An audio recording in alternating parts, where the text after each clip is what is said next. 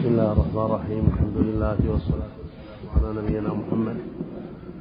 قال الإمام مسلم رحمه الله تعالى حدثنا عبد الرحمن حدثنا حدثنا عبد عبد بن حميد قال أخبرنا عبد الرزاق قال أخبرنا معمر عن الزهري عن سالم عن ابن عمر رضي الله عنهما قال صلى رسول الله صلى الله عليه وسلم صلاة الخوف. في إحدى الطائفتين ركعة والطائفة الأخرى مواجهة العدو ثم انصرفوا وقاموا في مقام أصحابهم مقبلين على العدو. وجاء أولئك ثم صلى بهم النبي صلى الله عليه وسلم ركعة ثم سلم النبي صلى الله عليه وسلم ثم قضى هؤلاء ركعة وهؤلاء ركعة. وحدثني أبو الربيع الزهراني قال حدثنا فليح عن الزهري عن سالم عن سالم بن عبد الله بن عمر عن أبيه رضي الله عنهما أنه كان يحدث عن صلاة رسول الله صلى الله عليه وسلم في الخوف ويقول صليتها مع رسول الله صلى الله عليه وسلم بهذا المعنى. وحدثنا أبو بكر بن أبي شيبة قال حدثنا يحيى بن آدم عن سفيان عن موسى بن عقبة عن نافع عن ابن عمر رضي الله عنهما قال صلى رسول الله صلى الله عليه وسلم صلاة الخوف في بعض أيامه. وحدثنا أبو بكر بن أبي شيبة قال حدثنا يحيى بن آدم عن سفيان عن موسى بن عقبة عن نافع عن ابن عمر رضي الله عنهما قال صلى رسول الله صلى الله عليه وسلم صلاة الخوف في بعض أيامه وقامت طائفة معه وطائفة بإزاء العدو. فصلى بالذين معه ركعة ثم ذهبوا وجاء الآخرون فصلى بهم ركعة. ثم قضى في الطائفتان. ثم قضى في الطائفتان ركعة. ركعة ركعة. قال وقال ابن عمر فإذا كان خوف أكثر من ذلك فصل راكبا أو قائما أو قائما تومئ إيماء. قال ابن عمر. قال وقال ابن عمر رضي الله عنهما فإذا كان خوف أكثر من ذلك فصل راكبا أو قائما تومئ إيماء. بسم الله الرحمن الرحيم. الحمد لله رب العالمين. صلى الله وسلم وبارك على عبد الله ورسوله نبينا محمد وعلى آله وصحبه أجمعين. أما بعد فهذه ففي هذا الحديث حديث عمر إحدى صفات صلاة الخوف. وصلاة الخوف إنما تفعل في الجهاد القتال عند قتال الأعداء. وكان النبي صلى الله عليه وسلم يوم الأحزاب لم يصلي صلاة الخوف. ثبت عن النبي صلى الله عليه وسلم يوم الأحزاب أخر صلاة العصر ولم يصليها إلا بعد غروب الشمس. وثبت أيضا ثم صلى بعدها المغرب. ثبت في سنن النسائي أيضا أنه أنه أخر صلاة الظهر. وفي بعضها أنه صلى أربع صلوات يوم الأحزاب. الظهر ثم العصر ثم المغرب ثم العشاء في وقت واحد. ثبت أيضا أن عمر رضي الله عنه جعل يسب المشركين ويقول يا رسول الله شغلونا عن الصلاة ما كنت ونصليها حتى غربت الشمس.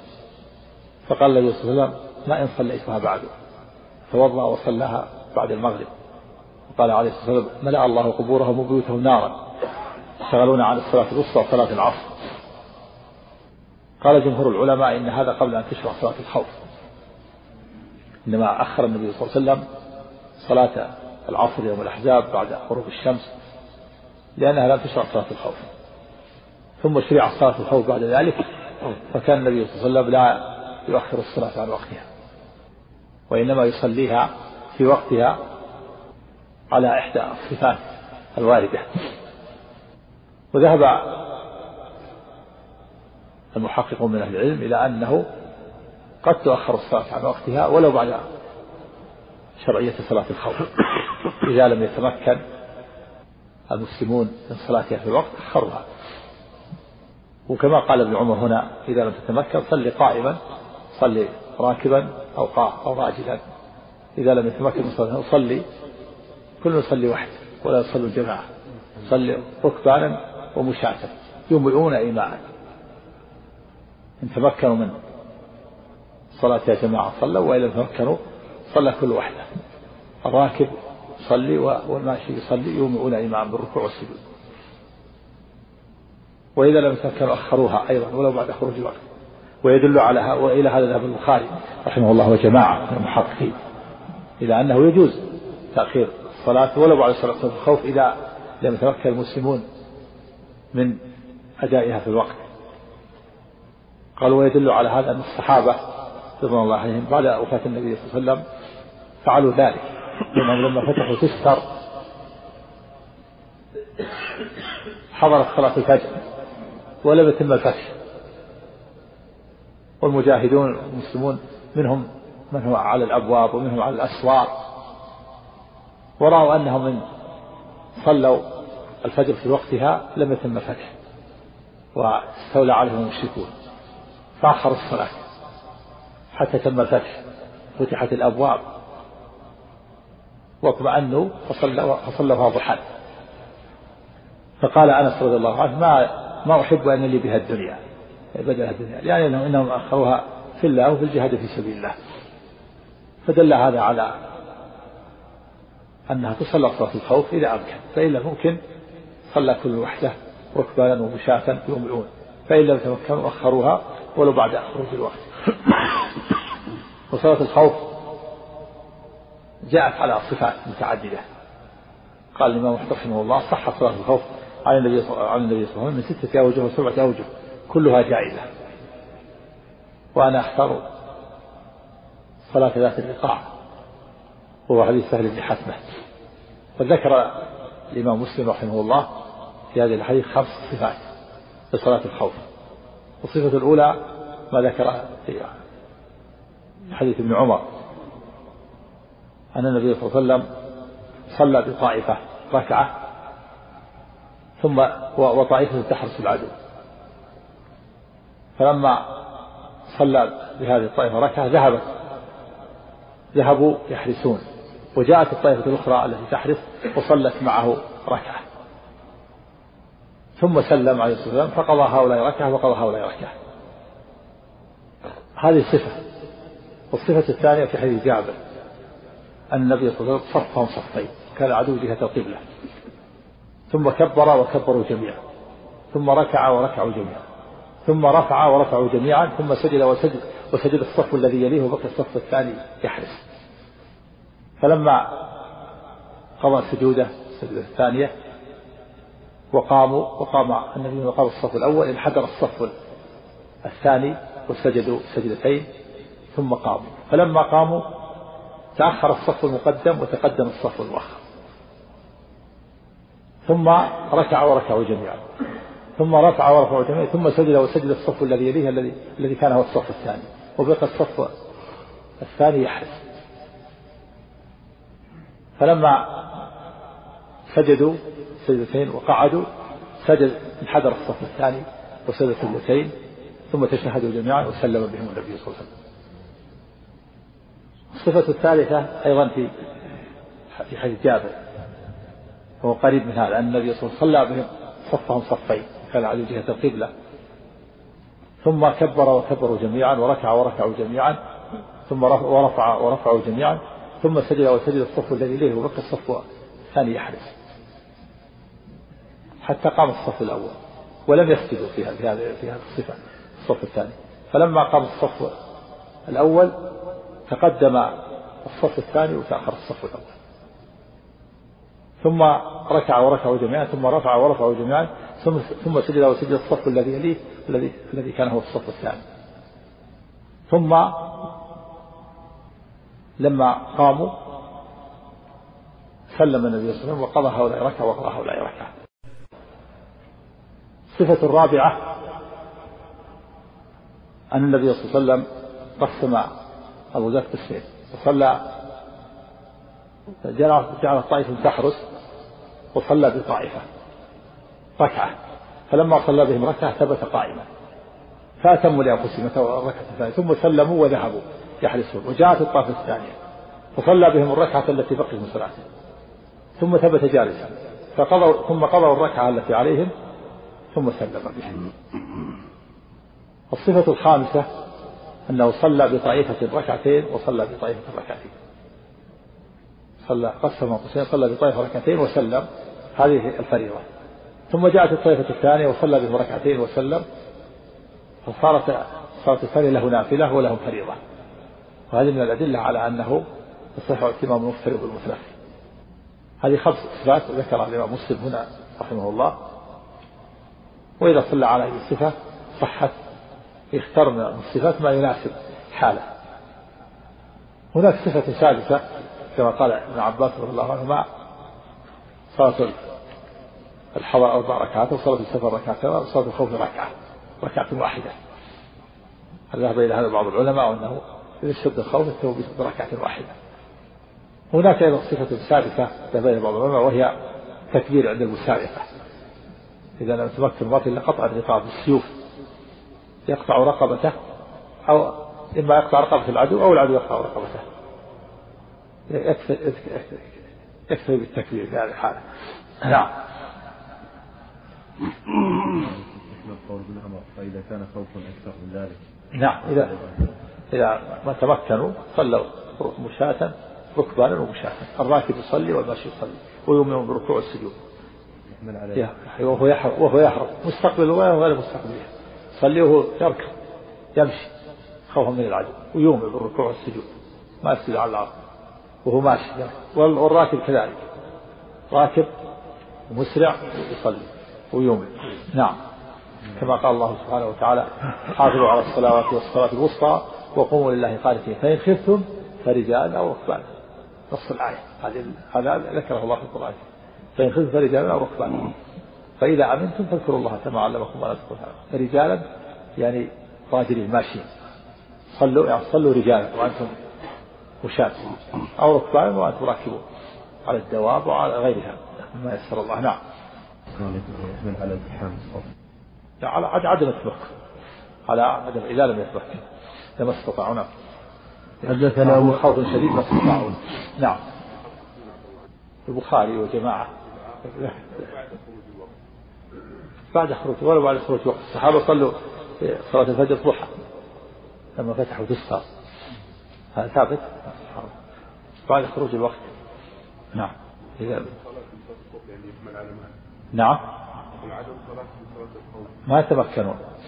ما يتمكنون. صفوا كيف يصلون؟ هم على الأبواب وعلى الأسواق والعدو أمامهم. نعم. ما استطيعوا ما يستطيعون. لو استطاعوا صلوا على السكة. إذا لم يستطيعوا أخروها. نعم. هذا عند مسالفة عن قطع رقاب السيوف. اختلاط العدو بالسيوف اختلطوا. خلاص ما فيه إلا مسالفة بيد يضربه بالسيف. تضربه بالسيف ويضربه بالسيف نعم. نعم. نعم هذه هذه بعض الصفات. ولا يأخذوا أسلحته.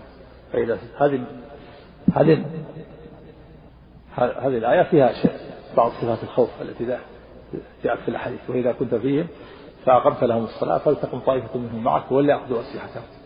فإذا سجدوا فليكونوا من ورائكم. ولتسجدوا يعني صلوا. ولتأتي طائفة أخرى لم يصلوا فليصلوا معك وليأخذوا حذرهم وأسلحتهم.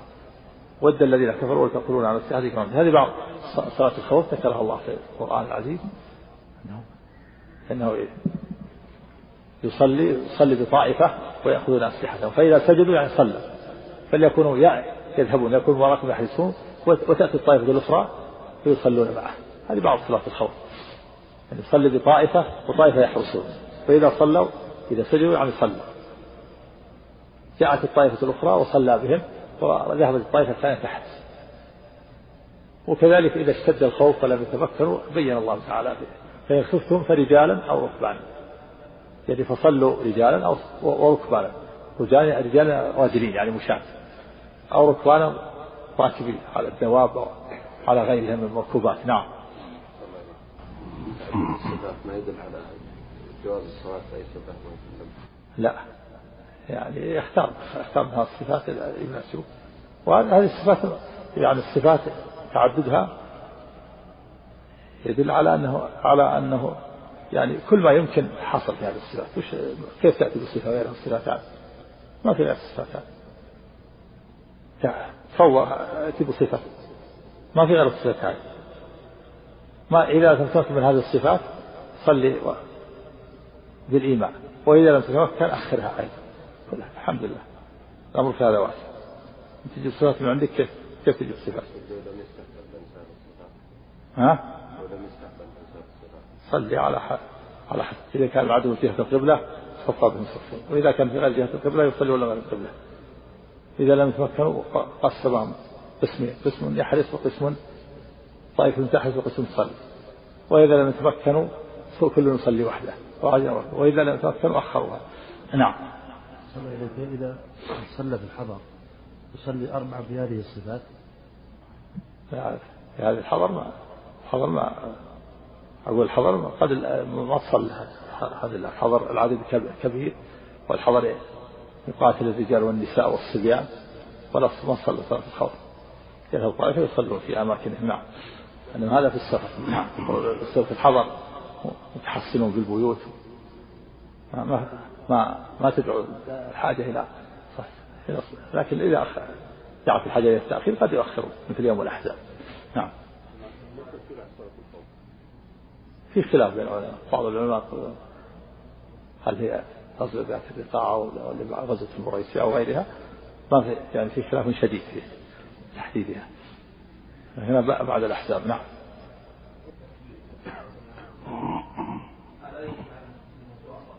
نعم قلنا هذا. نعم حدثنا محمد بن عبد الله بن نمير قال حدثنا أبي قال حدثنا عبد الملك بن أبي سليمان عن عطاء عن جابر بن عبد الله رضي الله عنهما قال شهدت مع رسول الله صلى الله عليه وسلم صلاة الخوف فصفنا صفين صف خلف رسول الله صلى الله عليه وسلم والعدو بيننا وبين القبلة وكبر النبي صلى الله عليه وسلم وكبرنا وكبرنا جميعا. ثم ركع وركعنا جميعا ثم رفع رأسه من الركوع ورفعنا جميعا ثم انحدر بالسجود والصف الذي يليه وقام الصف المؤخر في نحر العدو. فلما قضى النبي صلى الله عليه وسلم السجود وقام الصف الذي يليه انحدر الصف المؤخر بالسجود. وقاموا ثم تقدم الصف المؤخر وتأخر الصف المقدم ثم ركع النبي صلى الله عليه وسلم وركعنا جميعا ثم رفع رأسه من الركوع ورفعنا جميعا ثم انحدر بالسجود والصف الذي يليه الذي كان مؤخرا في الركعة الأولى. وقام الصف المؤخر في نحور العدو. فلما قضى النبي صلى الله عليه وسلم السجود والصف الذي يليه انحدر الصف المؤخر بالسجود فسجدوا ثم سلم النبي صلى الله عليه وسلم وسلمنا جميعا. نعم هذه الصفة الثانية نعم قال جابر كما يصنع حرسكم هؤلاء بأمرائهم حدثنا أحمد بن عبد الله بن يونس قال حدثنا زهير قال حدثنا أبو الزبير عن جابر رضي الله عنه قال غزونا مع رسول الله صلى الله عليه وسلم قوما من جهينة فقاتلونا قتالا شديدا فلما صلينا الظهر قال المشركون لو منا عليهم ميلة لاقتطعناهم فأخبر جبريل رسول الله صلى الله عليه وسلم ذلك فذكر ذلك لنا رسول الله صلى الله عليه وسلم. قالوا وقالوا إنه ستأتيهم. صلاة هي أحب إليه من الأولاد. فلما حضرت العصر قال صفنا صفين والمشركون بيننا وبين القبلة. قال فكبرنا فكبر رسول الله صلى الله عليه وسلم. وكبرنا وركع فركعنا. ثم سجد وسجد معه الصف الأول. فلما قاموا سجد الصف الثاني. ثم تأخر الصف الأول. وتقدم الصف الثاني فقاموا مقام الأول وكبر رسول الله صلى الله عليه وسلم وكبرنا وركع وركعنا ثم سجد وسجد معه الصف الأول. وقام الثاني فلما سجد الصف الثاني فلما سجد بالصف الثاني ثم جلسوا جميعا سلم عليهم رسول الله صلى الله عليه وسلم. قال أبو الزبير ثم خص جابر أنه كان كما يصلي أو أمراؤكم هؤلاء. ثم خص جابر أنه قال كما يصلي أمراؤكم هؤلاء. حدثنا عبيد الله.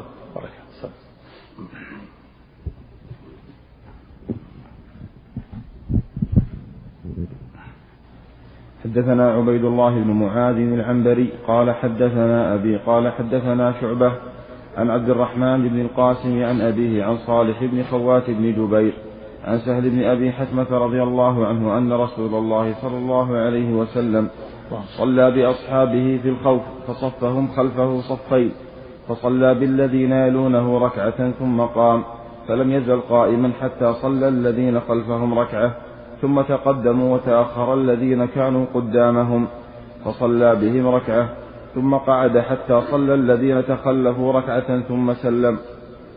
نعم هذه صفة ثالثة. وفيه أن أنه صلى الصف الذي يليه ركعة وثبت الصف الثاني قائم. حتى قاموا للركعة الثانية. فلما قاموا للركعة الثانية ثبت النبي قائما حتى صلى الصف الثاني الركعة.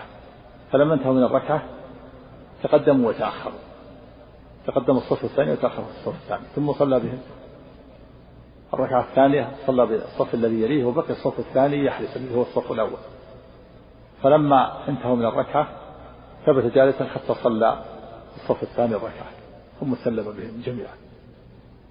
والصفة التي قبلها أنه يصلي بالصف الذي يليه فإذا قام انحدر حذر الصف الذي ثم قام. يعني قريب من هذا. نعم. لكن في الصفة الثانية آه، ما يركعون الصفة الثانية ما يركعون مع النبي صلى الله عليه وسلم. الصفة التي قبلها يعني هذه الصفة الأخيرة يبقى الصف الثاني يحرس ولا يركع ولا يسجد حتى يقوم النبي صلى الله عليه وسلم ثم يركعون ويسجدون. أما الصفة التي قبلها يركعون جميعا ويرفعون جميعا ولا يبقى إلا السجود. إذا قام النبي انتهى من السجود انحدر الصف الثاني بالسجود. نعم. نعم.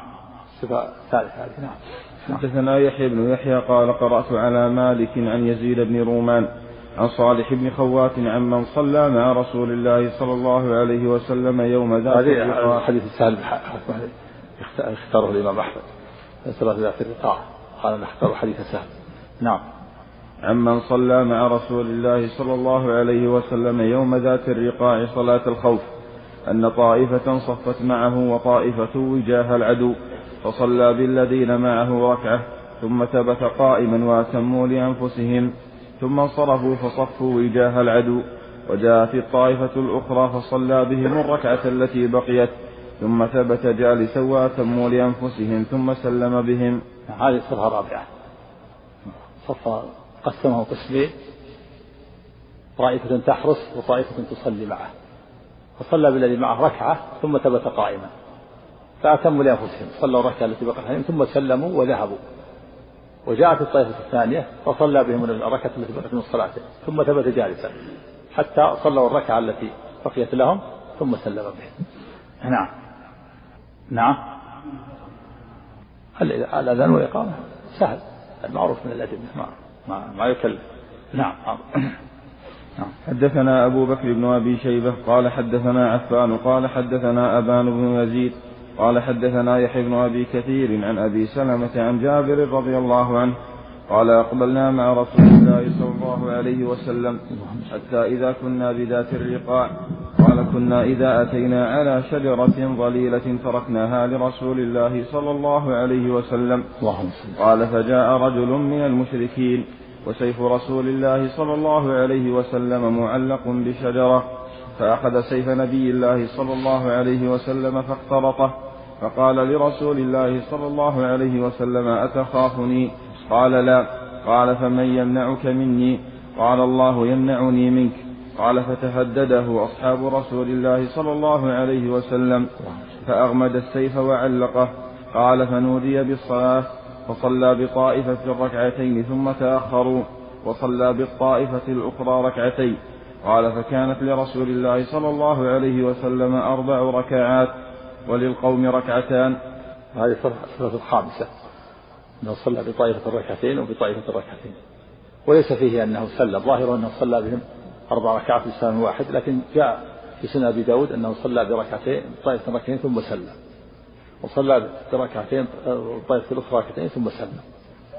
فتكون الأولى له فريضة والثانية له نافلة. فيكون فيه حجة على صحة صلاة المفترض خلف المتنفل.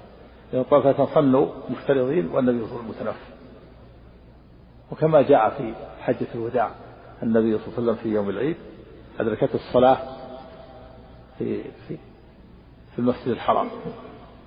فصلى الظهر ثم لما جاء منى وجد أصحابه مجتمعين ينتظرونه فصلى بهم. تلك الصلاة. له نافلة وله فريضة. نعم. وكذا كما ثبت أيضا أن معاذ بن جبل رضي الله عنه كان يصلي مع النبي صلى الله عليه وسلم العشاء ثم يذهب إلى أصحابه في حي من أحياء المدينة ويصلي بهم تلك الصلاة. له نافلة وله فريضة. نعم. وحدثنا عبد الله بن عبد الرحمن الدارمي قال أخبرنا يحيى يعني بن حسان قال أخبرنا يحيى يعني بن حسان قال حدثنا معاوية وهو ابن سلام قال أخبرني يحيى قال أخبرني أبو سلمة بن عبد الرحمن أن جابر رضي الله عنه أخبره أنه صلى مع رسول الله صلى الله عليه وسلم صلاة الخوف. فصلى رسول الله صلى الله عليه وسلم بإحدى الطائفتين ركعتين ثم صلى بالطائفة الأخرى ركعتين. وصلى رسول الله صلى الله عليه وسلم أربع ركعات وصلى بكل طائفة ركعتين. نعم. كما كما سبق. نعم الخامسة. نعم. بسم الله الرحمن الرحيم. كتاب الجمعة. نعم. في الأذان. الأذان. نعم. نعم. هذا هذا دليل. الأذان هذا. نعم. هذا قال الإمام أحمد. صح النبي ستة أوجه وسبعة أوجه كلها جائزة. نعم.